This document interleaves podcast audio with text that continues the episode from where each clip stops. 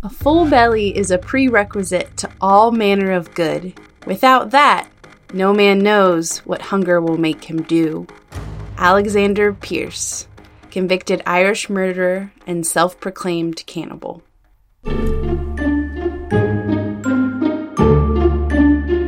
Hello, and welcome to Two Creepy Bees, a podcast where two sisters obsessed with the macabre talk spirits, urban legends, aliens, and the occult. Essentially, anything that tingles your spines and bumps your gooses. I'm Bethany, And I'm Bailey. and we're your two creepy co hosts. Alrighty, well, welcome to episode 10 of Two Creepy Bees. Wow, 10 episodes. Yeah, I know. Look at us go. Look at us go. Double digits. Yeah, we're into the double digits. Anyway, this week's episode is on the Wendigo. Super creepy cryptozoology inspired episode. I'm super excited. How about you? Yeah, I really love the legend of the Wendigo because it's so dang creepy. Oh my god, it's so creepy. Do you remember like the first time you ever heard about the Wendigo or where you first heard of the Wendigo? Yeah, um, I remember the first time hearing about the Wendigo when I read the scary stories to tell in the dark. Uh, there's a Oh, s- there's a short story about the Wendigo. It it doesn't go along with the actual Native American legend, Mm-hmm. but it was really creepy to me at the time. Yeah, I remember that one. Wasn't about like uh like two dudes that were stuck in like a cabin, not in a cabin, but So the I don't know where this guy's from, but he's a hunter. He wants to go hunting in northern Canada. No one will take him because it's too dangerous. He finally finds this guy who is willing to take him and the the guide starts hearing his voice being called in the wind Ew.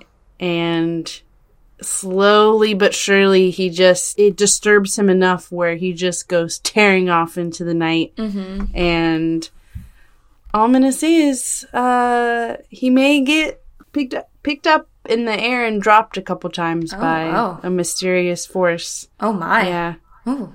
yeah which that's pretty creepy on its own but that's not typically associated with the wendigo in uh, traditional legends Yeah. Well, still, I mean, that's pretty young to get exposed to a complex cultural topic such as the Wendigo. It's pretty cool that you got that you got your first taste of it. Then I I feel like that too was my first time being exposed to it, but the first time I really realized what a Wendigo was was actually I think I was in like middle school and sci-fi used I think it was sci-fi used to have this TV show um Is it Fear itself? Yes. Oh my. Oh. I just oh. watched the Oh episode God, in that- preparation. that- I watched the Wendigo. It's so creepy. It's so creepy, and it shook So me. creepy. Like the guy that turns into the Wendigo. Spoiler. Um, not too much of a spoiler, but he just looks so horrifying with his super tight skin. His teeth look massive. Oh, I, yeah. If you can. Mm-hmm. I, I strongly suggest listeners Yeah. to go watch that episode of Fear Itself. Is it called Wendigo? no, it's called Skin and Bones, Oh. and you can find it on YouTube. Oh, you oh. can find it. I'm gonna make Tyler watch that tonight. Maybe I shouldn't because I'm definitely gonna have nightmares. But yes, holy crap. Yeah, that's like yeah, you're. yeah, you're still gonna find him creepy. Yep, He's- yep. Oh my very, god. very Well, I'm so happy you knew what I was talking about because I couldn't remember the name of the show. I knew it had something to do with fear, but yeah, that's the first time I really remember like figuring out what a Wendigo was, and it, Mm-hmm. whew, yeah, Yeah. yeah, it was pretty good. Well, all right. I think, All this build up for the Wendigo, I think we should probably just yeah, jump in. yeah, because there, it, yeah, there's a lot to it. There's a lot to the Wendigo itself. So why don't you, why don't you tell us a little bit about it? The Wendigo originates from the folklore of the Algonquin peoples, known by several names Wendigo, Wintigo, Witiko, and Weetigo. Each roughly translates to the evil spirit that devours mankind. Mm. So, just a prelude to what we're getting into. One of the most populous and widespread Native American groups, Algonquin tribes consist of peoples that speak Algonquin languages and historically shared cultural similarities. There are hundreds of original and distinct tribes within the Algonquin language family. Historically, the Algonquin peoples were prominent along the Atlantic coast and into the interior along the St. Lawrence River in Quebec, and also around the Great Lakes regions of the US and Canada. Mm, mm-hmm. Associated most with harsh winter weather and harsh winter months, the Wendigo seeks out human beings to devour in forested wilderness. It will consume any man, woman, or child who is unlucky enough to come across it in the forest. It varies between different native cultures, but it can present itself as either a large monster or even as a malevolent spirit. The Wendigo can either devour a person or worse, possess them, turning them into a cannibal, and sometimes transforming them into a Wendigo themselves. Spoiler alert uh, again, that's what happens in Fear itself episode. Yeah. I have to say, in that episode, side note, they did a, a really good job of um, making his character look pretty accurate to what uh, traditional natives describe the Wendigo looking like. Oh, good. I mean, they good they, job. Yeah, good job, sci-fi. Which we, yeah, which we'll get into in, in a little bit. Um, the Wendigo legend represents famine, murder, cannibalism, and insatiable greed, especially in times of hardship. For example, during the long, harsh winter months, especially the area of North America we're talking about, where it is extremely cold and mm-hmm. extremely harsh mm-hmm. winter conditions. Mm-hmm. So there are two interpretations of the physical appearance of the Wendigo. The modern interpretation of the Wendigo is a large looking demonic beast with the head of a stag or just a stag skull, complete with large antlers. You're bound to have seen this imagery in popular culture. For example, if any of you guys have seen the TV show Hannibal, uh, there's a lot of um, Wendigo um, imagery. Oh, so really? I didn't know that. I've never seen it. It's good. I like it. It's cool. So in season two, uh, Hannibal Lecter, who is the the title character, um, whom spoiler alert, you probably already know this. I hope you know this. He's a cannibal. Oh God, so many um, spoilers in this episode. We're just ruining everybody's day. well, I, I would hope everyone knows that Hannibal Lecter is a cannibal. I know, I was being but, sarcastic. but I know. But in season two of the episode, he's represented as a Wendigo, mm. uh, very tall with long appendages, um, including very long fingers, tar black skin, very skinny with ribs protruding, and on his head, very tall stag like antlers. Mm-hmm. The other interpretation of what the Wendigo looks like is the traditional Algonquin description. I'm partial to this description. Mm. To me, I mean, the stag head's creepy and all, but this is like. Yeah, I find this Eek. one way more horrifying too. So, in Algonquin folklore, there isn't a whole lot to go off of, but it certainly isn't described as having a stag's head. There isn't a clear reason as to why our modern interpretation has shifted this way. There could be some confusion with the Navajo skinwalker, which is a malicious human to animal shapeshifter? Uh, or is it just a modern stylistic interpretation? Although the stag appears in folklore all over the world. Typically, they appear as woodland deities representing fertility. It was a creature that many Native American cultures regarded very highly. So, if we go with the idea that the Wendigo is a symbol of corruption, the fact that it manifests as an animal that the Native Americans held in high regard mm. makes it seem as though nothing is safe from the Wendigo. Ah. This really highlights the seriousness of the warnings and the meanings of the stories. Interesting. So, been hyping it up. The second physical description, um, as I mentioned before, comes from traditional folklore. This image is closer to the likeness of a decomposing corpse. Basil Johnston, an Ojibwe teacher and scholar from Ontario, gives a description of the Wendigo. Quote, the Wendigo was gaunt to the point of emaciation, its desiccated skin pulled tightly over its bones. With its bones pushing out against its skin, its complexion the ash gray of death, and its eyes pushed back deep into their sockets. The Wendigo looked like a gaunt skeleton recently disinterred from the grave. What lips it had were tattered and bloody. Unclean and suffering from suppurations of the flesh, the Wendigo gave off a strange and eerie odor of decay and decomposition, of death and corruption. End quote. yeah. It also had elongated, spindly fingers with long, sharp nails to cut and slash its victims. Its lips pulled back extremely thin above its fully exposed, jagged, and fang like teeth. Wow, that and show really did a great job. Like, now that looking at that exact description. Sorry to interrupt. That's so scary. In some Ojibwe, Eastern Cree, West Main, Swampy Cree, Naskapi, and Innu lore, Wendigos are often described as giants that are many times larger than human beings, a characteristic absent from other myths in Algonquin cultures. Whenever a Wendigo ate another person, it would grow in proportion to its meal it had just eaten. Mm. So it could never be full.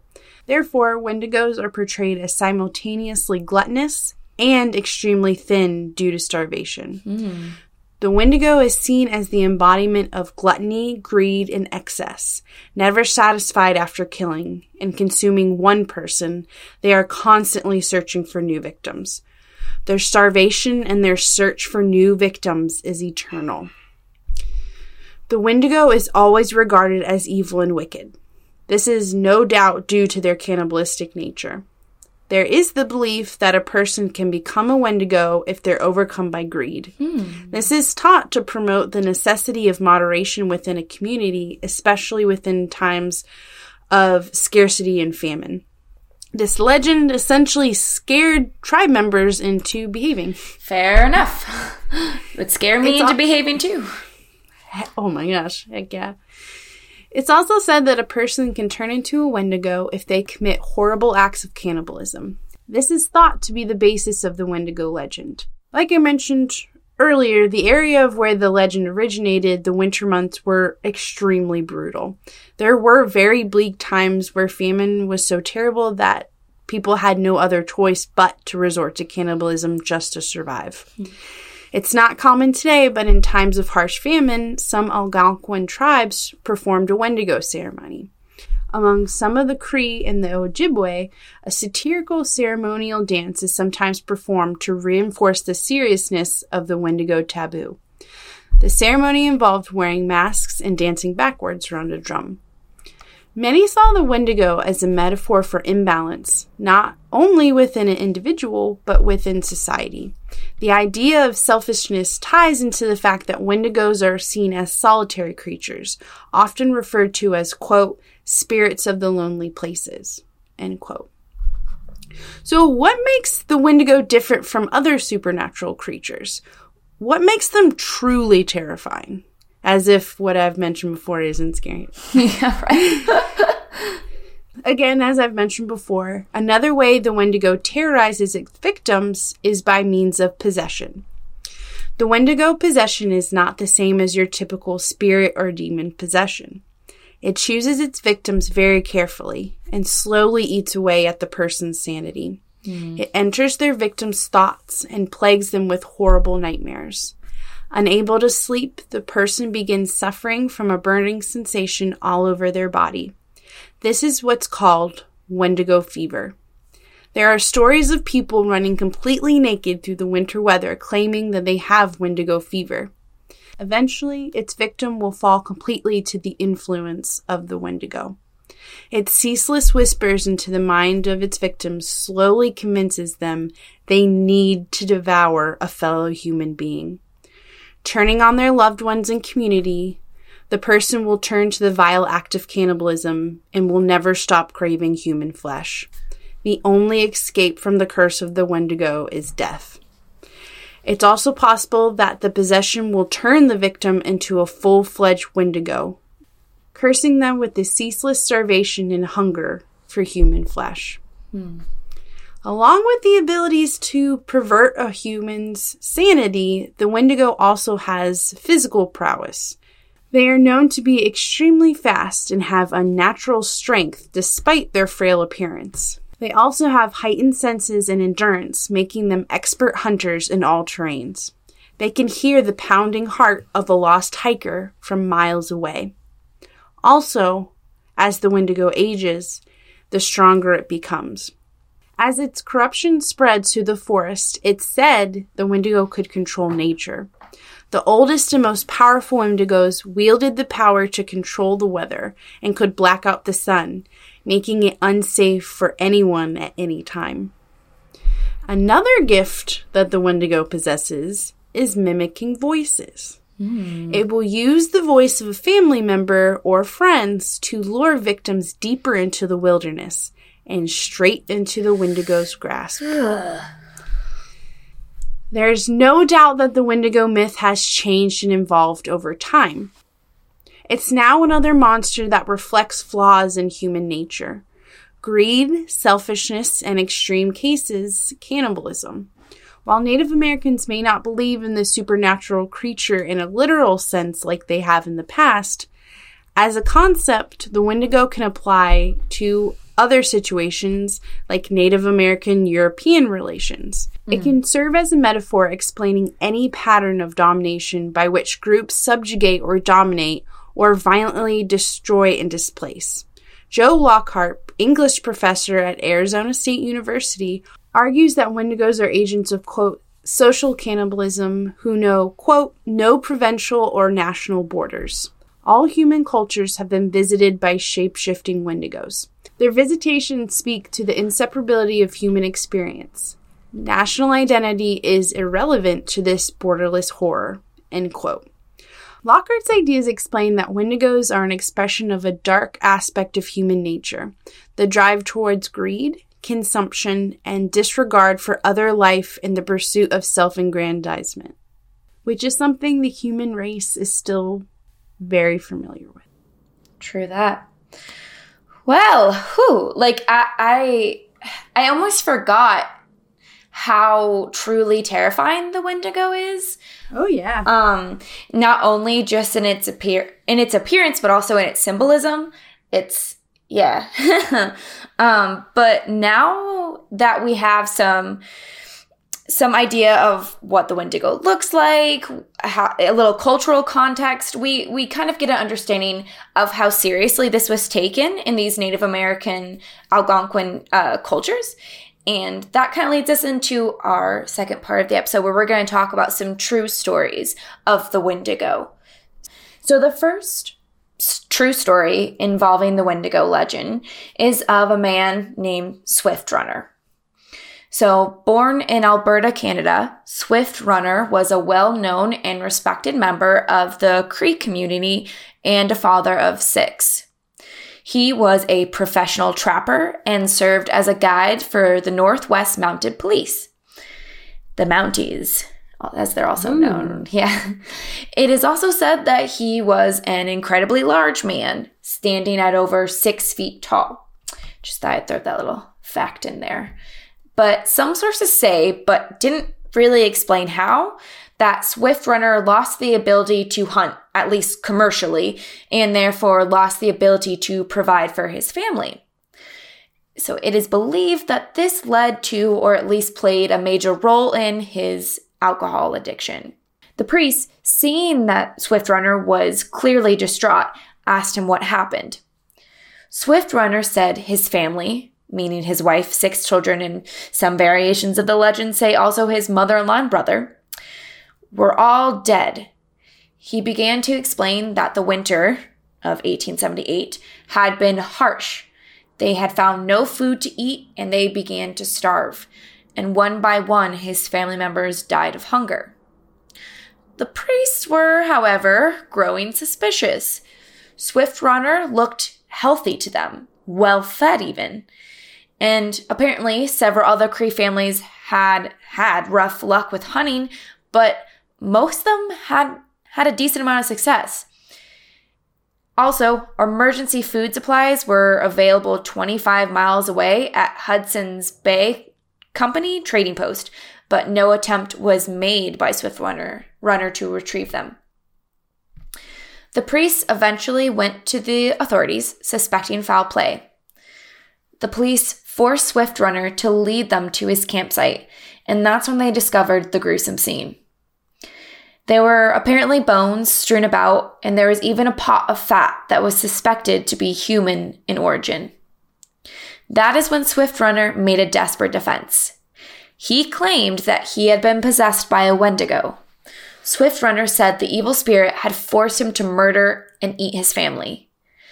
The police obviously didn't believe his supernatural defense, and he was then formally arrested.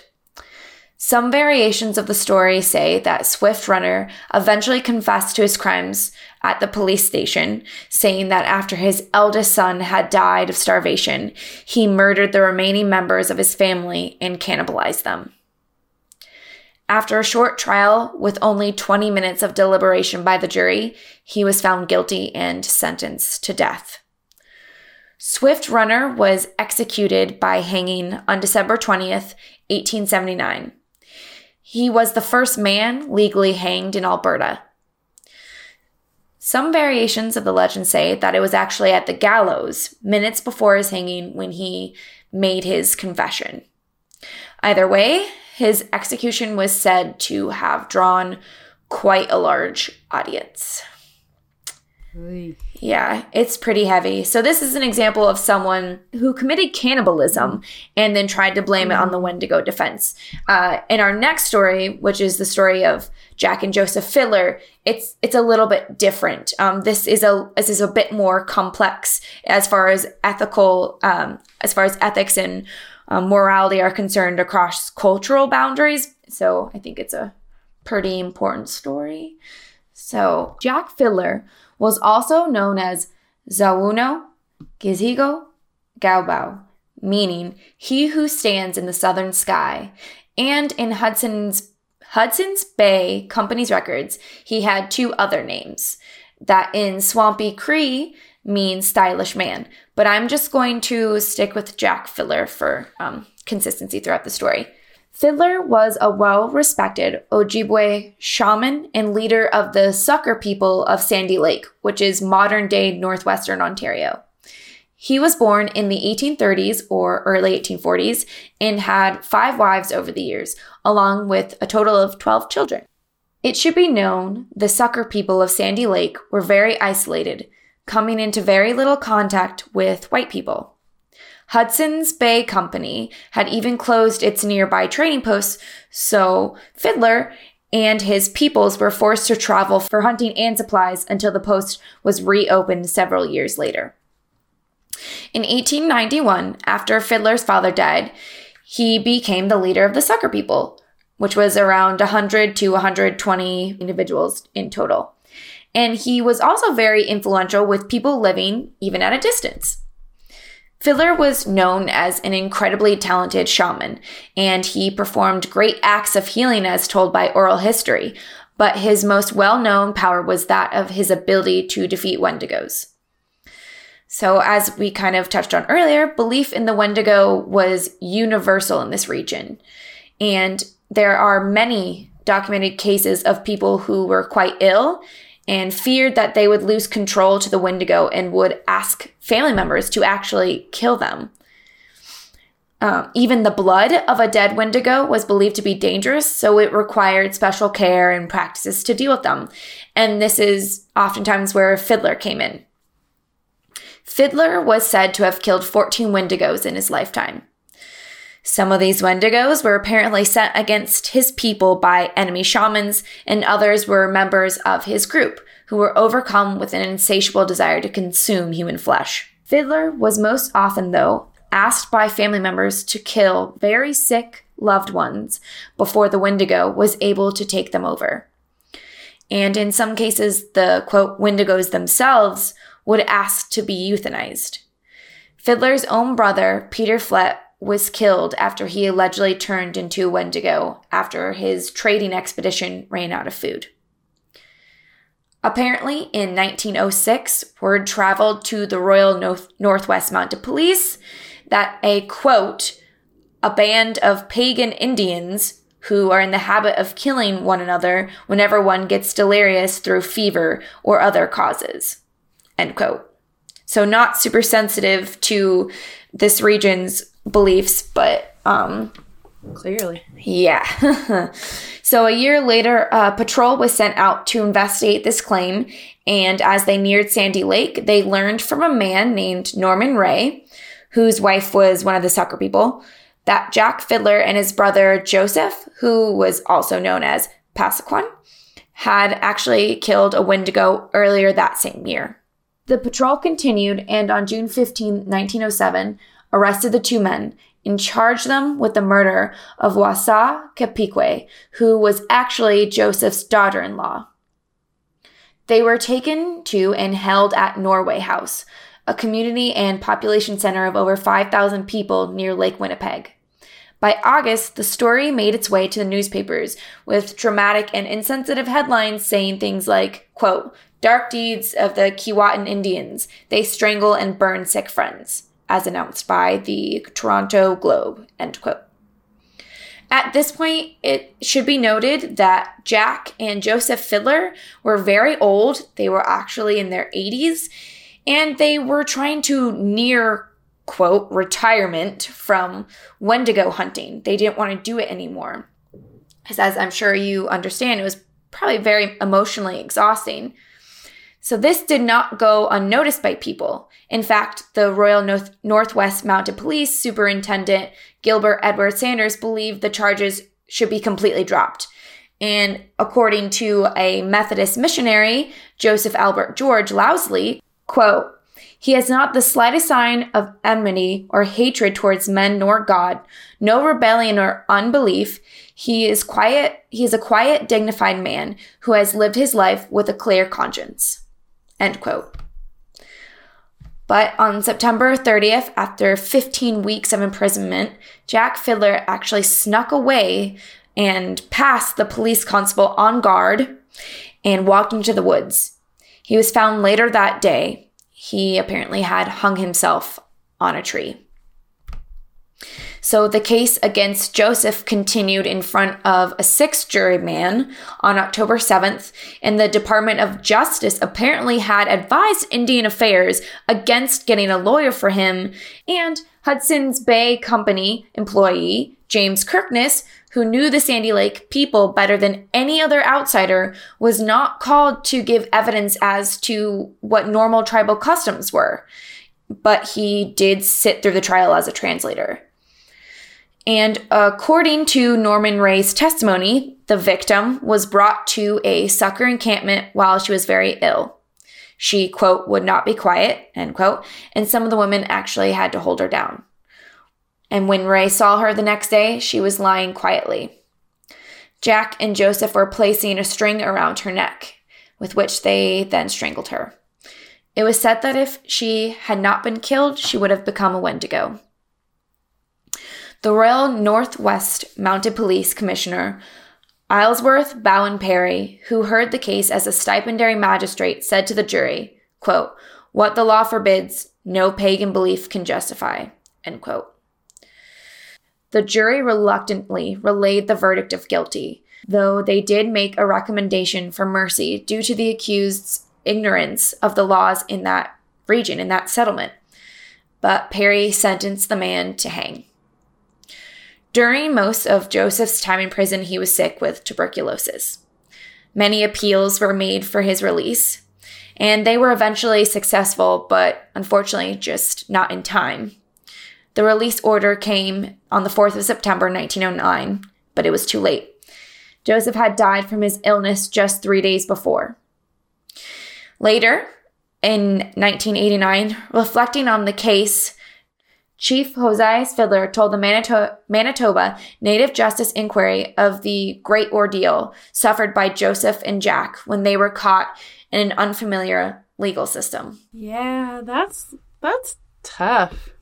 Yeah, I, I, that's like a huge issue of ethics. Like, that's like a big philosophical debate. It's like, where do you draw the lines of what's right and what's wrong between different cultural, um, between different cultures? And, Right. I mean, to, to their people, Jack and Joseph Fiddler were doing what was best for everybody. But to outsiders, it was it was purely seen as murder. And Right. and their culture was not taken into account at all. It was Right. Yeah. it, it was a horrible act of injustice. And um, I mean, while it may be difficult for us to understand, like, and it may be difficult for us to hear the details about how they strangled this woman, this victim. It, it it's was a part of their custom, and I think that should have been taken into account, obviously, but that it just wasn't right. and and that Perry gentleman, if I should even call him that, had no sympathy for that at all. Clearly not. Yeah. So yeah, those are two of the most well-known cases of, you know, of true crimes that have, that are related to Wendigos. Uh, Right. so we're gonna, Documented, yeah, documented Wendigo cases. yeah, but they have two very different scenarios there. Two very different Yes, scenarios. they do. Um, Yes, they do. So, science has attempted to explain away um, cases like Swift Runner's, so instances of cannibalism that were blamed on the Wendigo, on a hotly debated syndrome known as Wendigo psychosis. As stated, this hotly debated modern medical term of Wendigo psychosis is described as a culture bound syndrome with symptoms such as an intense craving for human flesh and the fear of becoming a cannibal. So, to give some context to that, a culture bound syndrome is described as a combination of psychiatric and somatic symptoms that are considered to be a recognize, recognizable disease only within a specific society or culture. There are no objective biochemical or structural alterations of body organs or functions, and the disease is not recognized in other cultures. So, as mentioned earlier, the stories of Swift Runner and Jack and Joseph Fiddler are considered some of the most famous examples of this Wendigo psychosis. In historical accounts of Wendigo psychosis, it's been reported that humans became possessed by the Wendigo spirit after being in a situation of needing food and resorting to cannibalism, like we mentioned before. In 1661, the Jesuit Relations, which are the chronicles of the Jesuit missions in New France, taking place between 1632 and 1673, reported that, quote, what caused us greater concern was the intelligence that met us upon entering the lake, namely that the men deputed by our conductor for the purpose of summoning the nations to the North Sea and assigning them a rendezvous when they were to await our coming had met their death the previous winter in a very strange manner. Those poor men, according to the report given to us, were seized with an ailment unknown to us but not very unusual among the people we were seeking. They were afflicted with neither lunacy, hypochondria, nor frenzy, but have a combination of all these species of disease, which affects their imaginations and causes them a more than canine hunger.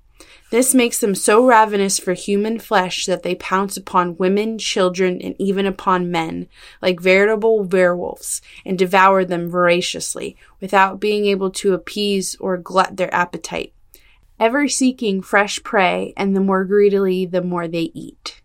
This ailment attacked our deputies, and, as death is the sole remedy among those simple people for checking such acts of murder, they were slain in order to stay the course of their madness.